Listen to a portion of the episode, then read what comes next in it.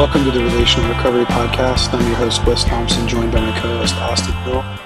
Today, we are in part one in our conversation on gossip and the relational toll that it takes. We kind of talk about and investigate what the Bible has to say about it, particularly um, when Jesus talks to his friends in Matthew chapter 18. But we also discuss some of our own experiences with gossip, the complicated nature that it is with dealing with interpersonal relationships, and the challenges and opportunities that it provides. So we hope this conversation is helpful, and thank you for listening. Hey, Austin. Hey, Wes. How's it going, man? It's going, man. It's going pretty good. Can't complain. Um, it's good to be with again.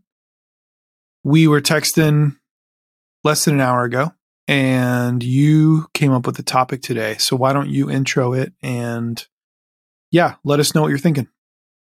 Sure. So what I was I guess wanting to talk through is something that everybody deals with on a certain level, and it's how we address gossip, um, and like kind of wanting to define that, and I guess how you and I deal with gossip, or like the fact that it's it's something that never goes away. It's always going to happen. If you're in relationship with people, gossip is going to happen, but it's it's about how we respond to it, and I think a lot of the fear wrapped around gossip and how accountability is how we address it quickly uh, with like i guess a strong kindness is how um, i personally try to deal with gossip it drives me nuts and i think in um, it, it takes on a lot of different forms. Um, like in, in from you and i both grew up in church and um, we had very well well meaning people or well intentioned people that would often start uh, these gossip groups called prayer chains. Or like if it was like well did you hear this guy struggling with this or this lady's it's like well this happened in their family. And it's like but we'll pray about them so we're going to couch what we just said as an okay thing because we're going to pray about it. Um, and i just remember growing up my dad was such a stickler on like we can't talk about other people because it's gossip and it was just anything that even smelled a little bit off. It was like, nope, we're not going to talk about it. It's gossip. And like, well, then there's questions that we have. There's questions that I had about something. And how do you do it in a way that's productive and helpful to that person or to that situation? Um, and when does it, like, it's this complicated, large thing. Because if you care deeply about somebody and you notice something's off, you're going to say something to the guy next to you, and be like, hey, that guy seems like he's having a rough day so is that gossip?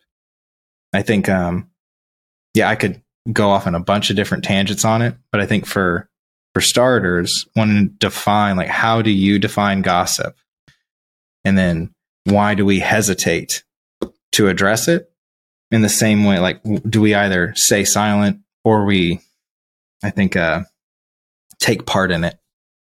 So, there's a couple of things there. The first one is like, how do you define gossip, Wes? Yeah, I um I looked it up on Wikipedia. oh, Wikipedia, because that's uh, so there's a Wikipedia definition, and then I've got my own thought about it. But Wikipedia defines gossip as idle talk or rumor, mm.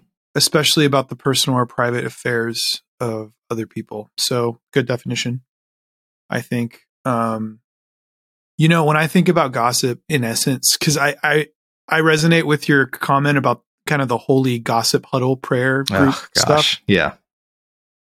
And we've all done that. I think that doesn't make it right, but to give to give those people some grace and credit, I think it's hard sometimes because if we're wanting to grow and we're wanting to really help, sometimes we have to process situations that we have with other people. And and it does get muddy and, and i get your dad's stance like hard line like we will not talk about other people. Um, at the same time you know for me gossip really embodies kind of the ethos of it's when we talk about other people in a way that we're finding enjoyment from their perceived shortcomings. Um, it's almost like when we're when we're finding joy or satisfaction by the perceived shortcomings of others.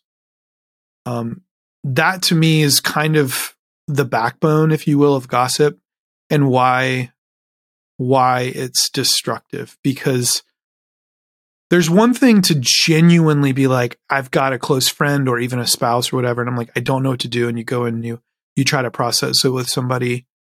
Um, that's where I even wrestle. I'm not saying that like you should or shouldn't do that. I think everybody, but I'm saying there are instances where if we just say I will never talk about other people without them there, it is a hard line to follow. But there's a, but I think where it's always destructive and why the reason why I would I think God would would not want us to gossip is because there there is there is a destructive unhealthy and sinister component to when I find joy from ruminating on the shortcomings or the pains of other people you know that's that's not it's not going to be that that that's not good for my soul and it's surely not good for the other person. Thanks for listening to this episode of the Relational Recovery Podcast. We'll be back tomorrow with part two in our conversation. We'll see you then.